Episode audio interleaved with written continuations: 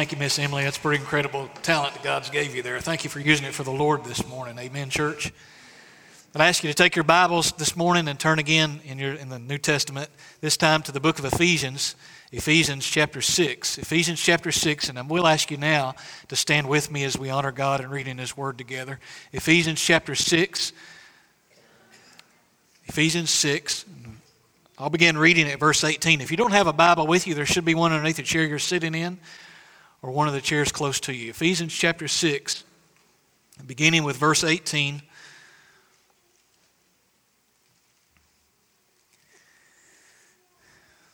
Praying at all times in the Spirit with all prayer and supplication. To that end, keep alert with all perseverance, making supplication for all the saints, and also for me, that words may be given to me and opening my mouth boldly to proclaim the mystery of the gospel for which I am an ambassador in chains, that I may declare it boldly as I ought to speak. Let's pray again. Father, thank you for this time that we've had to be in your presence as a church family together here on the first day of the week, the day we remember when Jesus rose again,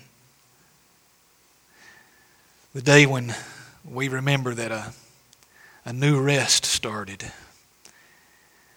That we enter this rest through Christ and cease from our labors, Lord, and rest in the finished work of Jesus. How sweet it is to know that we can breathe in grace this morning. With all the faults that we have, the struggles with sin, even as believers, hard callings upon our life, things that you tell us to do that are not easy. How great it is to be able to just breathe in grace. To know that we, our hearts beat spiritually because of grace, not because of works. That we don't keep ourselves alive by our own efforts, but by what Christ has done. We rejoice in this gospel, this good news. Lord, help us to manifest this breath of spiritual life through prayer.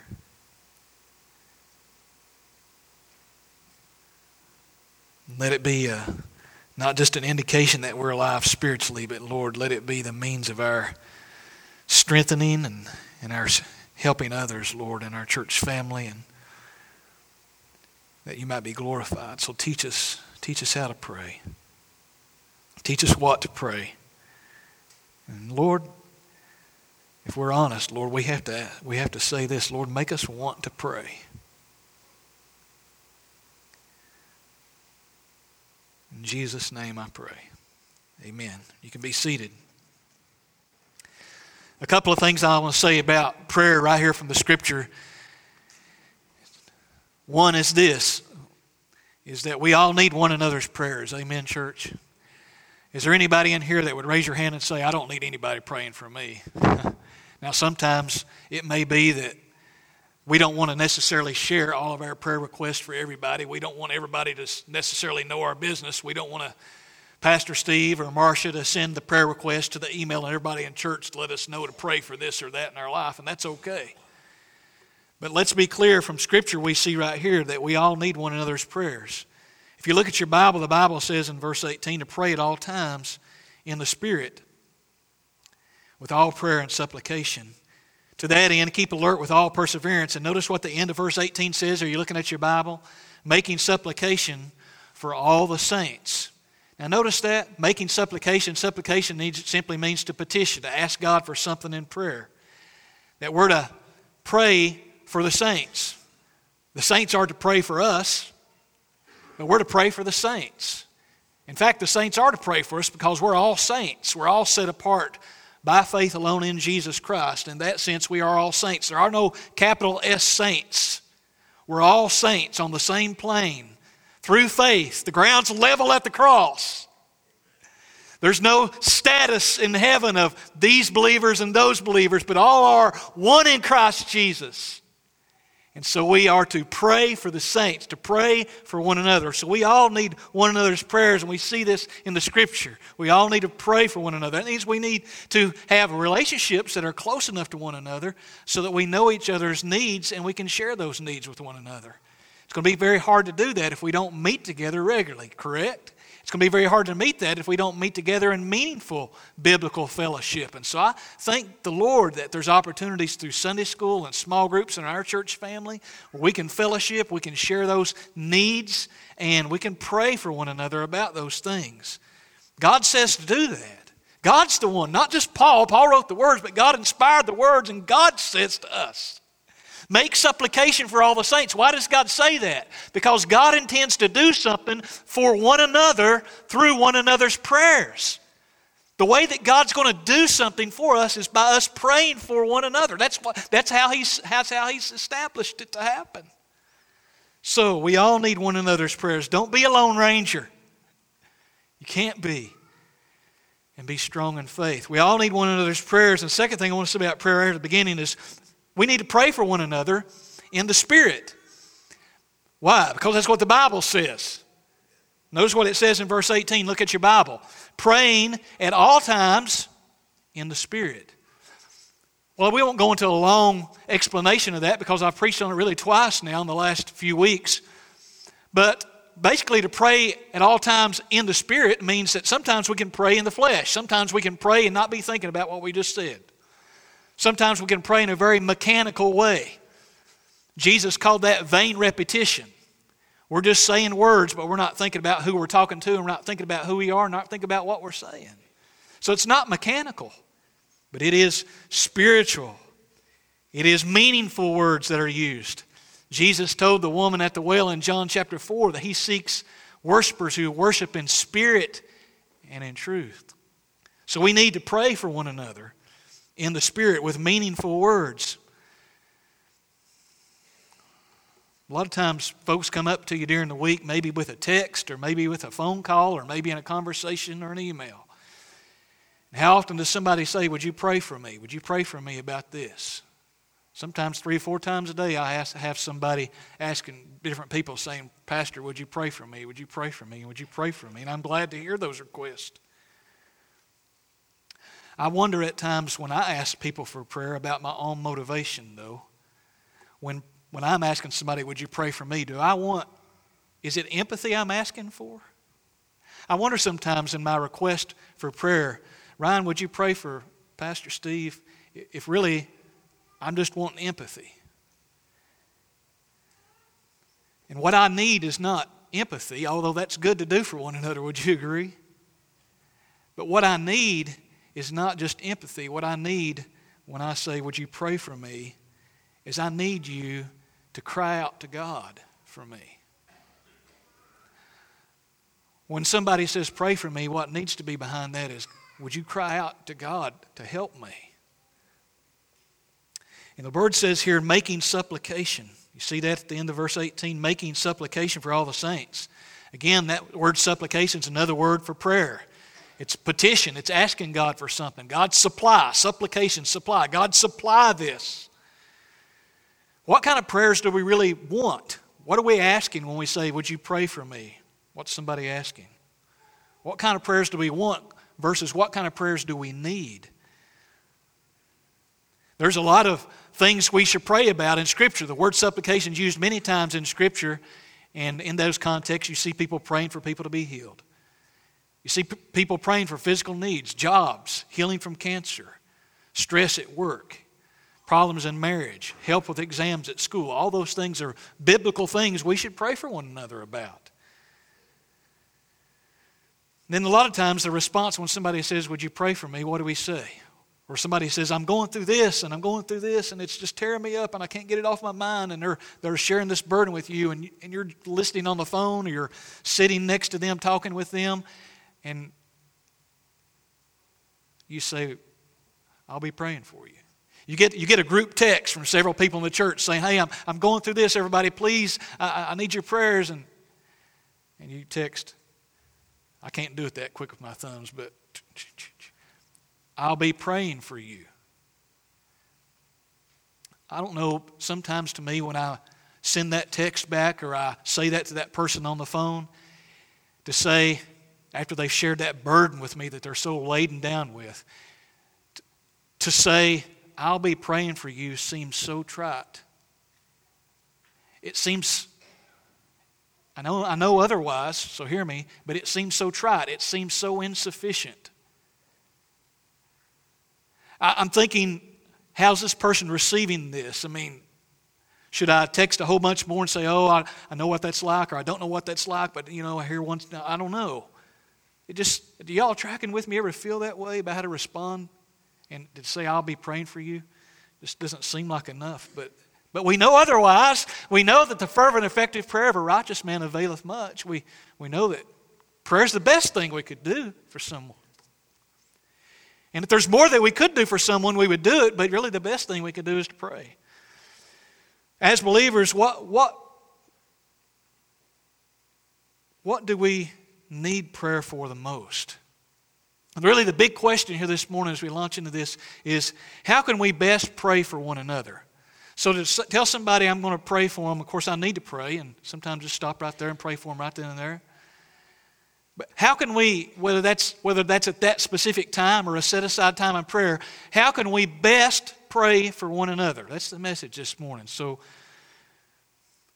two ways that we can pray best for one another. We pray about all these specific needs, but there's two ways that we can pray for one another, no matter what they're being asked prayer for or what their need is. This is something maybe that might be overlooked at times. and I want to encourage you as a church family to pray for one another. One way to make sure we're not overlooking in prayer is to pray for believers to know the love of Christ. So if you get a phone call or if you find out, maybe you don't get nobody's contacted, you just find out somebody's going through something terrible that's a believer and and no matter what it is, pray for that believer to know the love of Christ. No matter what they're going through, that believer needs to know the love of Christ. The church is always in spiritual battle. Notice the scripture says here pray at all times in the Spirit. At all times. Why does he say at all times? Because the church is always in battle. This comes out of the context beginning with verse 10 of chapter 6, if you looked at it, all the way through there. It's talking about spiritual warfare, about Satan's fiery darts being launched at believers. So he says, pray at all times in the Spirit because the church is always in spiritual battle. He says, at the end of verse 18, to that end, keep alert. With that in mind, keep alert with all perseverance Always be alert, always be ready, always be prepared to pray in the Spirit because the church is always in spiritual battle, making supplication. God supply, God help, God crying out to God, begging God. So he says, making supplication at all times. Making supplication again means to supply. God provide. God take care. What's, what supply do we need at all times, in all situations. Well, the church is always in spiritual battle, and the church always needs to be strengthened to stand. The church, believers, always need to be strengthened to stand, spiritually, to stand in battle. The church is always in battle. And what is it that God wants for the church at Ephesus here in this book? Here at the end of chapter 6, beginning with verse 10, what is it that God is concerned about as He inspires Paul to write this letter to the Ephesians as he's sitting in jail? What's God want them to do? What's God want the church at Mount Carmel, First Baptist Church Mount Carmel, what's He want us to do in the midst of spiritual battle? Finally, he says in verse 10, look at it. Finally, be strong in the Lord and in the strength of his might. He wants us to be strong. You see that? Put on the whole armor of God that you may be able to stand against the schemes of the devil. Verse 12 For we don't wrestle against flesh and blood, but against the rulers, against the authorities, against the cosmic powers over this present darkness, against the spiritual forces of evil in the heavenly places. Therefore, take up the whole armor of God that you may be able to withstand in the evil day. And having done all, to stand firm. Stand, therefore. Do you see that again this morning? The church is always in spiritual battle, and so the church, the, the supply that the believer always needs is to stand firm, to be strong. the church must always be strengthened to stand firm. So, pray for believers to know the love of Christ. What's God's concern for the church? To stand, to persevere. There's a story of the missionary Captain Allen Gardner. He served with the Royal Navy in Britain, later became a missionary. And in serving as a missionary, he made his way eventually to the tip of South America to an unreached people group. And as Allen Gardner was there, Captain Allen Gardner, he and the group of men that he was with found themselves stranded somewhere, um, starving to death. They had not eaten in days, they didn't have any drinking water. And one by one, they were dying. They were expecting to die. They had, nobody was around to help them. And Captain Gardner wrote in his journal about this in his dying, those dying days. He would talk about how so and so had just died, and now all he could do, he said, all I can do is lay here and wait for the inevitable. But he said, and it's written in his journal because he and the bodies of the others were eventually found along with his journal there underneath a boat on a beach in South America. He had written these words I'm overwhelmed by the love of Christ. I'm overwhelmed by the love of Christ. I'm not overwhelmed by the thought of dying. I'm overwhelmed by the love of Christ. And Paul prayed this way in Ephesians chapter 3, verse 17 through 19. The Ephesians had many believers. They were sick people in his day in the church at Ephesus.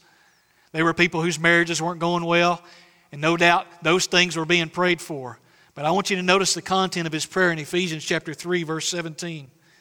Ephesians chapter 3, verse 17, the Bible says this this is how he prayed so that Christ may dwell in your hearts through faith that you, being rooted and grounded in love, notice what he says in verse 18 of chapter 3, may have strength, be strong, may have strength to comprehend with all the saints what is the breadth and length and height and depth, and to know the love of Christ that surpasses knowledge, that you may be filled with all the fullness of God. So pray for believers to be healed. Pray for their marriages. Pray for Crystal as she homeschools the kids and pray for one another as we face different challenges. But the supply that any believer always is, at, is, need, is in need of in the midst of spiritual battle is to be strengthened, to be strong, to know the love of Christ. So, more often in my prayers, but not just recently, but often when somebody calls me or sends the text or I get an email or I find out about a situation and I stop in that moment or later in my set aside time that I have in the mornings to pray and at other times during the day. My prayer is, Lord, help them with the cancer, help them with the diagnosis, or Lord, help them with this situation. But often my prayer is, and sometimes with that person on the phone or at the hospital, God, strengthen them in faith. And that's what I just want to remind us as a church, and maybe you already do that for believers.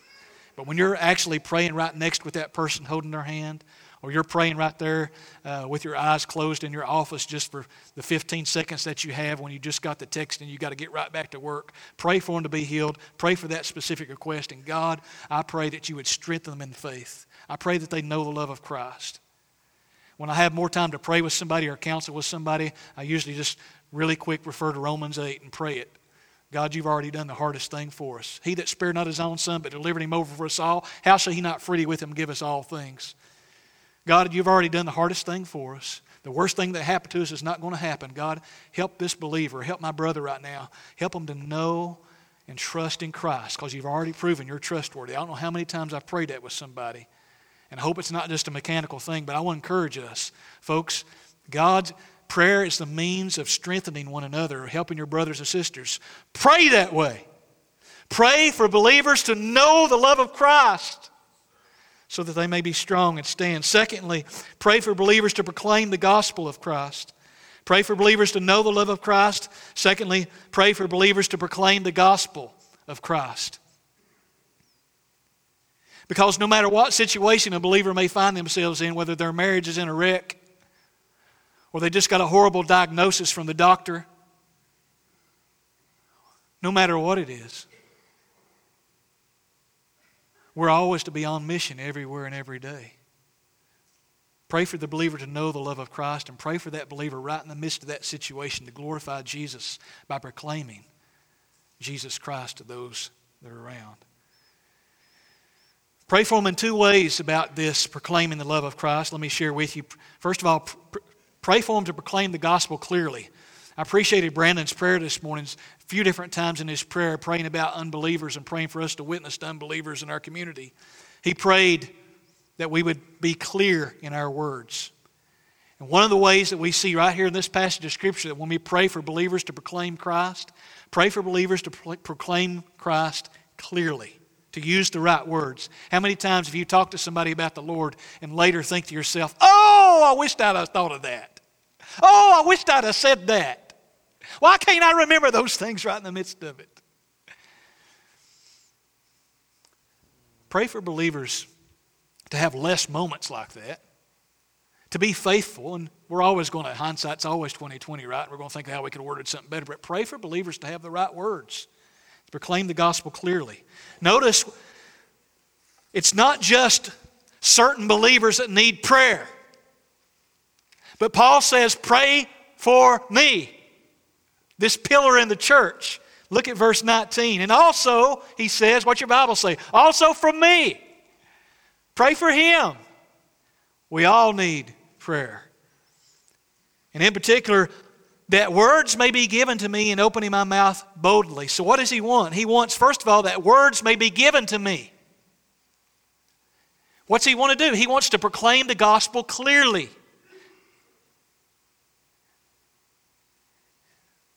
Colossians chapter 3, verse 4, chapter, chapter 4, verse 3 and 4 says, At the same time, pray also for us that God may open to us a door for the word to declare the mystery of Christ, on account of which I'm in prison, that I may make it clear, which is how I ought to speak. He wants to speak it clearly, not confusingly, or not beating around the bush, and that gets to speaking it boldly, right? But to speak it clearly. My boys and I have been reading the Gospel of Luke together in the mornings on weekdays. And we were in Luke chapter 20 on Friday, and I have them read it by themselves sometimes, most of the time. And we, I ask them later, well, what stuck out to you? What do you think God spoke to you about, or what stuck out to you? And we were reading Luke chapter 20, and it's the passage of Scripture about Jesus talking to the uh, Pharisees and so forth, and they're trying to trap him in his words and so forth. And I asked one of my boys, I said, what, what, what was it about Luke chapter 20 that kind of you remembered? And my boy said, Jesus roasted them. Now, that's a word nowadays for getting them, I guess, you know. He, he roasted them, Dad. See, what do you mean? Well, he, they were like coming to him, talking about, asking about John the Baptist and things like that. And they came together and they said, if we see John the Baptist, then they're going to stoned us for not believing John the Baptist. They we didn't believe him, they're going to do this. And so they said, We don't know. And then other things Jesus said too, and they just, he just, Jesus just shut them up. He roasted them.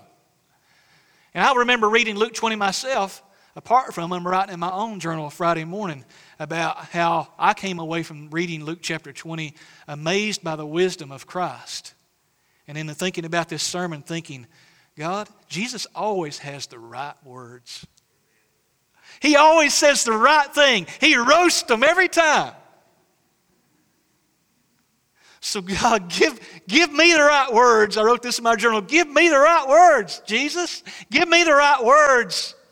In preaching, give me the right words. In, pro, in, in witnessing to those I may come in contact with today. Pray that. Pray that, not that we might roast people, you know, to, you know what I mean, but, but pray that we, that believers might speak the word clearly. And notice to proclaim means to use words. Pray for believers to be burdened enough and rejoicing enough in the gospel to be overwhelmed by the love of Christ, like Captain Andrew Gardner was in his dying moments, so much that we can't speak the things which we've seen and heard. We're overwhelmed with the love of Christ, and we're not just saying, okay, I'm going to share the gospel by my life. It's not how it works. Words are necessary. Notice what the Apostle Paul prayed or asked for. He said, And also for me that words You see that? That words may be given to me. Words may be given to me. To open my mouth. He's got to open his mouth here. He's got to speak words. And what is it, what is it that he's got to speak? He's going to open his mouth to proclaim means to announce. It means to proclaim good news. It's like the herald going through the street saying, Hey, it's, it's V Day, victory, the war's over. And what greater news do we have than our Lord Jesus has come up out of the tomb? And so notice it says in the scripture here in verse 19, in opening my mouth boldly to do what? What's your Bible say? What's it say in verse 19? To proclaim the mystery of the gospel. Now we know what a mystery is. No, you don't, because it wouldn't be a mystery, right? But we understand what the word mystery is. It's something that we're puzzled about. We have some clues and we're trying to put it together. Paul says, We want to proclaim the mystery of the gospel. Why does he say that? Because the mystery of the gospel, this good news of Jesus, is something that we see in the Old Testament prophets prophesied about. That there would be a king that would come that's greater than David, that's greater than Solomon, in the line of Solomon. And the prophets spoke about him and longed for him, and all the shadows of the Old Covenant law pointed to him. But it was still a mystery. There were shadows and types and anti-types and all of that in the New Testament. And so it was a mystery.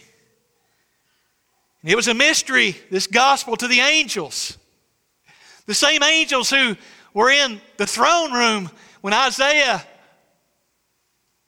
was called by the Lord and commissioned by God to be a prophet, and the cherubim and seraphim were covering their eyes and saying, Holy, holy, holy.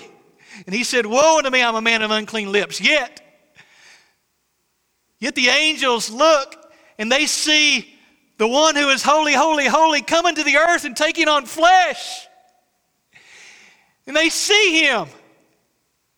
They say, Glory to the shepherds, glory to God in the highest, on earth, peace among men. The Bible says the angels long to look into these things. They rejoice when a sinner is saved. Oh, what a mystery that Jew or Gentile can be in one in Christ. That's the mystery he's talking about in Ephesians. That Jew and Gentile, no matter who, what a person is, they can have a relationship with God through faith in Jesus. An enemy now adopted The sinner now is righteous as the Son of God. That's a mystery. It's a mystery to the folks here in Mount Carmel. There's people all around us that don't know this. It's not it's they, the puzzle, the pieces of the puzzle. They've heard some of them, but they, they've not been put together. They've not been explained. The default position of most people is that I need Jesus plus something else. I need Jesus plus my efforts. And the gospel is the good news is we just need Jesus. He satisfies. That's what we sang this morning in Christ alone. The wrath of God has been satisfied. He has been appeased. For the one who places faith in Jesus, God is not angry at them anymore. He treats them as his own children. But that is a mystery to those around us. But praise God, church family, it is not a mystery to us any longer, right? The gospel is not a mystery to us. He's opened our eyes, He's shone in our hearts for those of you who are believers. We rejoice in this gospel. And so, we're to proclaim this gospel. We're to make it known. It is a mystery. We're to make it known and to make it known clearly. And to proclaim the gospel boldly. Verse 20 says, For which I'm an ambassador in chains. And for the second time, he uses the word boldly. That I may declare it boldly. You see that? That I may declare it boldly as I ought to speak. The Apostle Paul says he's an ambassador in chains. Believers, believers, we need to see ourselves both commissioned and positioned to proclaim Christ. Paul was in prison. He was in jail when he wrote these words. And he said, I'm an ambassador in chains. Elsewhere in Scripture, in 2 Corinthians 5, he talks about himself being an ambassador for Christ. An ambassador is a representative, one sent. And so, on one hand, when he says, I'm an ambassador in chains, he's referring to his calling, his commissioning as an apostle to the Gentiles. I've been sent as an ambassador. I'm chained to Christ. That's my calling. On the other hand, he's literally in chains. So he sees himself both commissioned, called by God to proclaim the gospel, and he sees himself literally, physically in that jail, positioned to proclaim the gospel. Right there. How do you see where you're at right now? Maybe you don't like the place you're in or the season of life, but let me assure you, you are positioned, you are commissioned, and you are positioned right where He wants you to be to proclaim the mystery of Christ, to proclaim the gospel. And if we're going to proclaim the gospel clearly, we must be bold, right? And so he requests boldness here, for which I'm an ambassador in chains, that I may declare it boldly as I ought to speak. So last, all last month, we've been talking about everyone hears. For those of you don't know, this is just a very intentional effort on our part as a church to try to share the gospel literally with every single person in Mount Carmel over the next few years.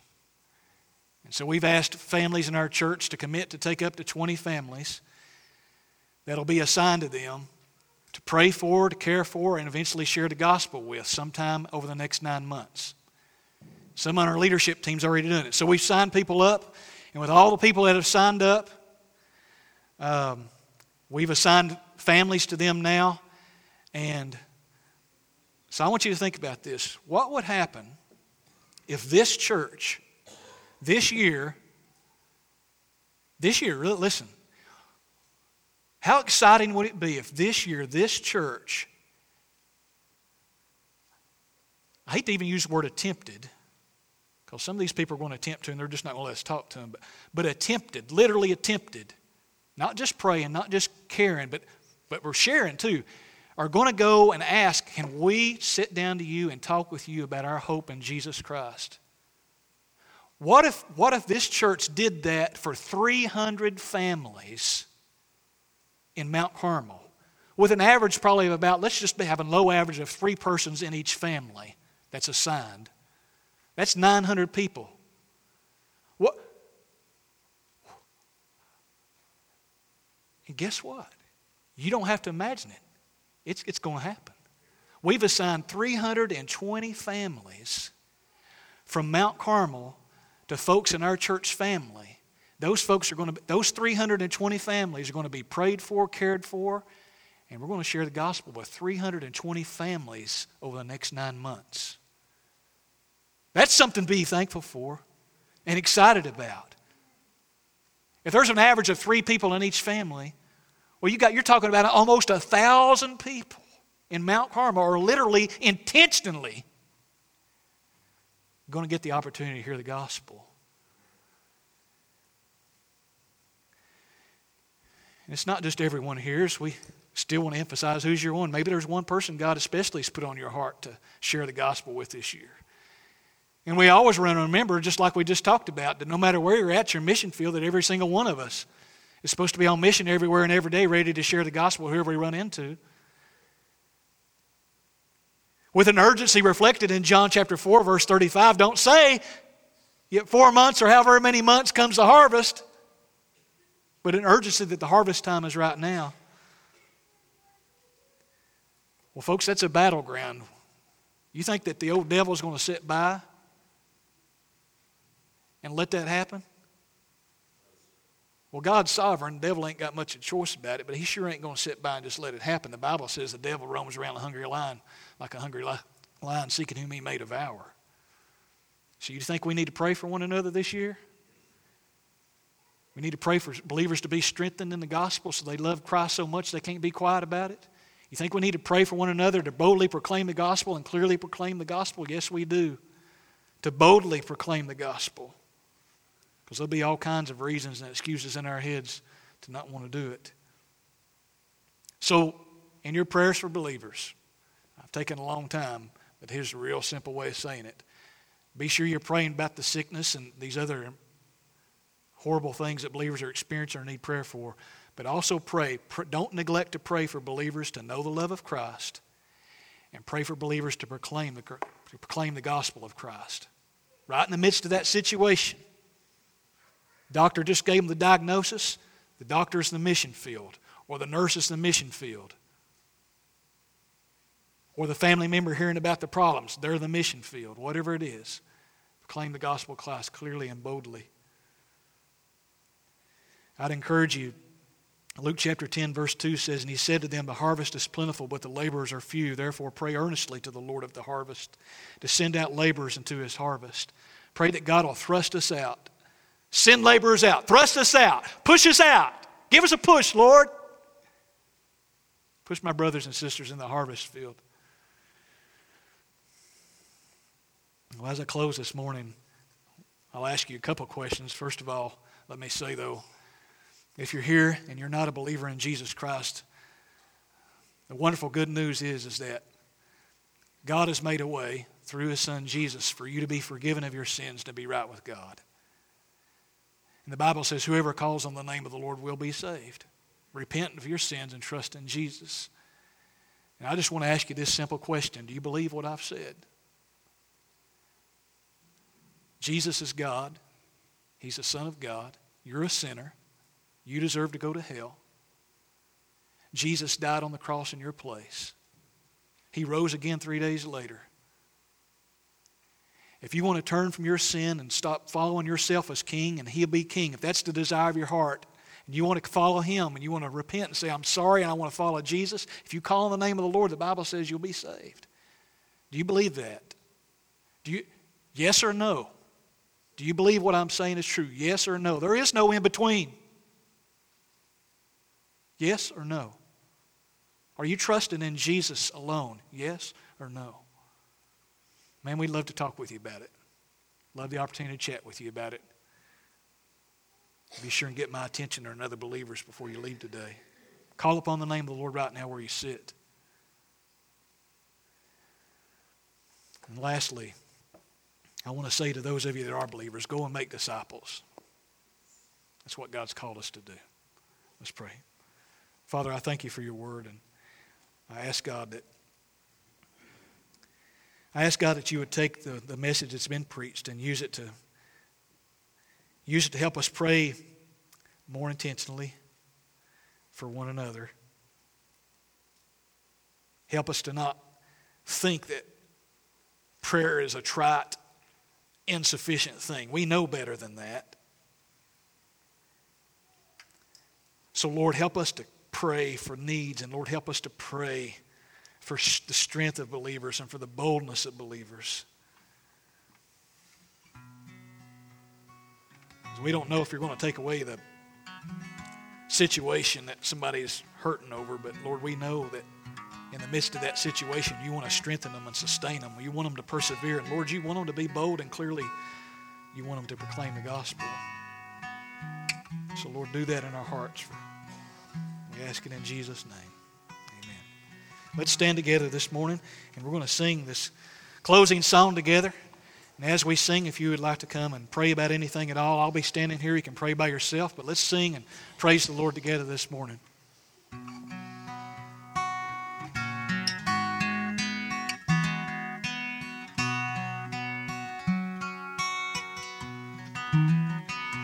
My heart is filled with thankfulness to Him who bore my pain, who plumbed the depths of my disgrace and gave me life again who crushed my curse of sinfulness and clothed me with his light and wrote his law of righteousness and power upon my heart.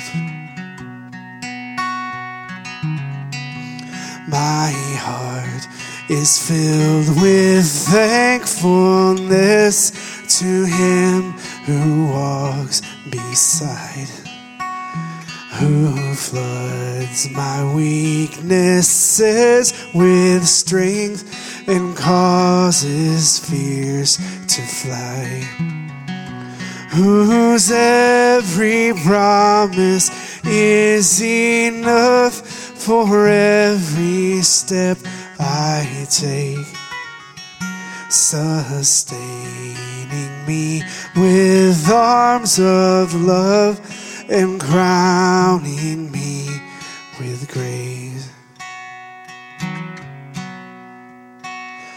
My heart is filled with thankfulness to Him who reigns above, whose wisdom is my perfect peace, whose every thought is love. For every day I have on earth is given by the King. So I will give my life, my all to love and follow Him.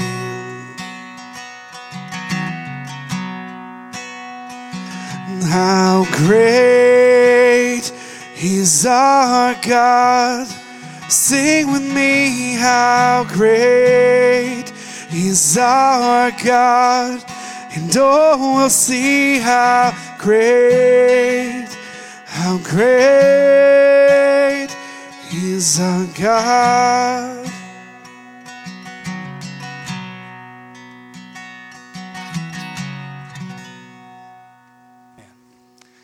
Thank you so much for being here with us this morning. In just a moment, Tim Johnson's going to come and close us in prayer.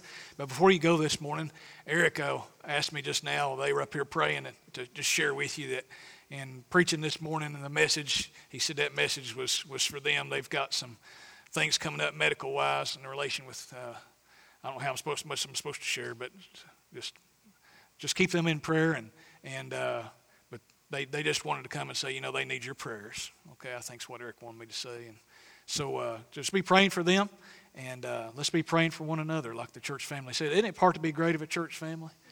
You know, a lot of people go through stuff, man. I was visiting a hospital this week.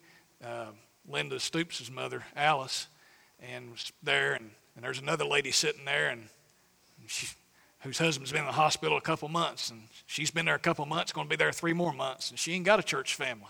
I sat there and prayed with her, shared the gospel with her, talked with her, but she ain't got nobody. Man, it, it's, it's good to have a church family. So get to know your church family so they can know you and know how to serve you and love you. And then God will be glorified in just us. You know, by this you'll all know that you're my disciples if you have love for one another. Let, let other people observe the church in action in that way. Brother Tim, would you come and close us in prayer this morning? I'm going to be standing at those back doors, and I'd love that opportunity to meet you if I haven't already, or just to pray with you, chat with you about whatever's on your mind or heart. And again, anybody that's involved and committed with everyone here's, uh, anybody that knew that signed up, or maybe you're here this morning, you say, What, I haven't signed up, but if it's not too late, I'd like to. Well, we can take care of that.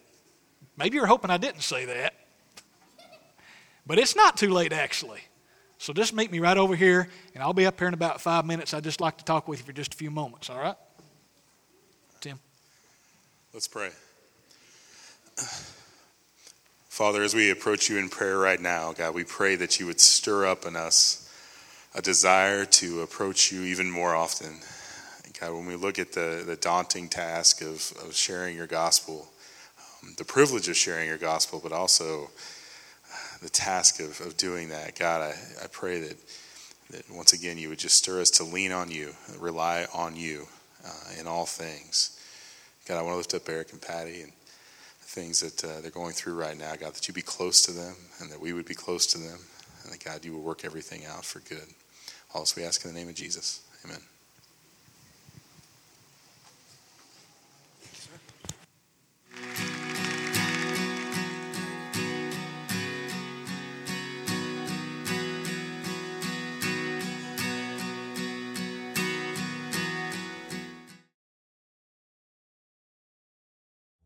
What is the gospel?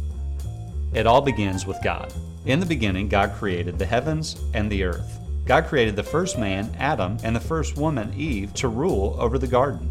God told them they could eat from any tree that they wanted to in the garden except for the tree of the knowledge of good and evil. Everything was perfect in the garden. They had a perfect relationship with the land, a perfect relationship with each other, a perfect relationship with God, until they chose to rebel against God and eat from the tree of the knowledge of good and evil. And it brought about separation between them and God.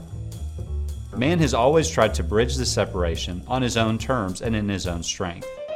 Whether it's building a ladder of morality and trying to be good enough for God, or even in the Old Testament example, when men built a tower into the heavens trying to reach God on their own. A more contemporary example comes from 1961, when the Russians were first successful in sending a man into outer space. Upon returning, the Russian cosmonaut remarked, We have been to space, and we didn't find God or heaven there. A popular professor and author, C.S. Lewis, responded to the Russian cosmonaut. He said that looking for God in outer space is kind of like Hamlet, one of the characters in Shakespeare's plays, looking for Shakespeare in the attic of his home. Lewis said that for Hamlet to have a relationship with Shakespeare, Shakespeare would literally have to write himself into the story. That is the gospel. The Bible says, For God so loved the world that he gave his one and only Son, that whoever believes in him shall not perish, but have eternal life. The gospel is the account of God writing himself into human history. Almost 2,000 years ago, the Bible says that Jesus, in fulfillment to Old Testament prophecies, was born of a virgin. Even as a child, he lived a perfect life.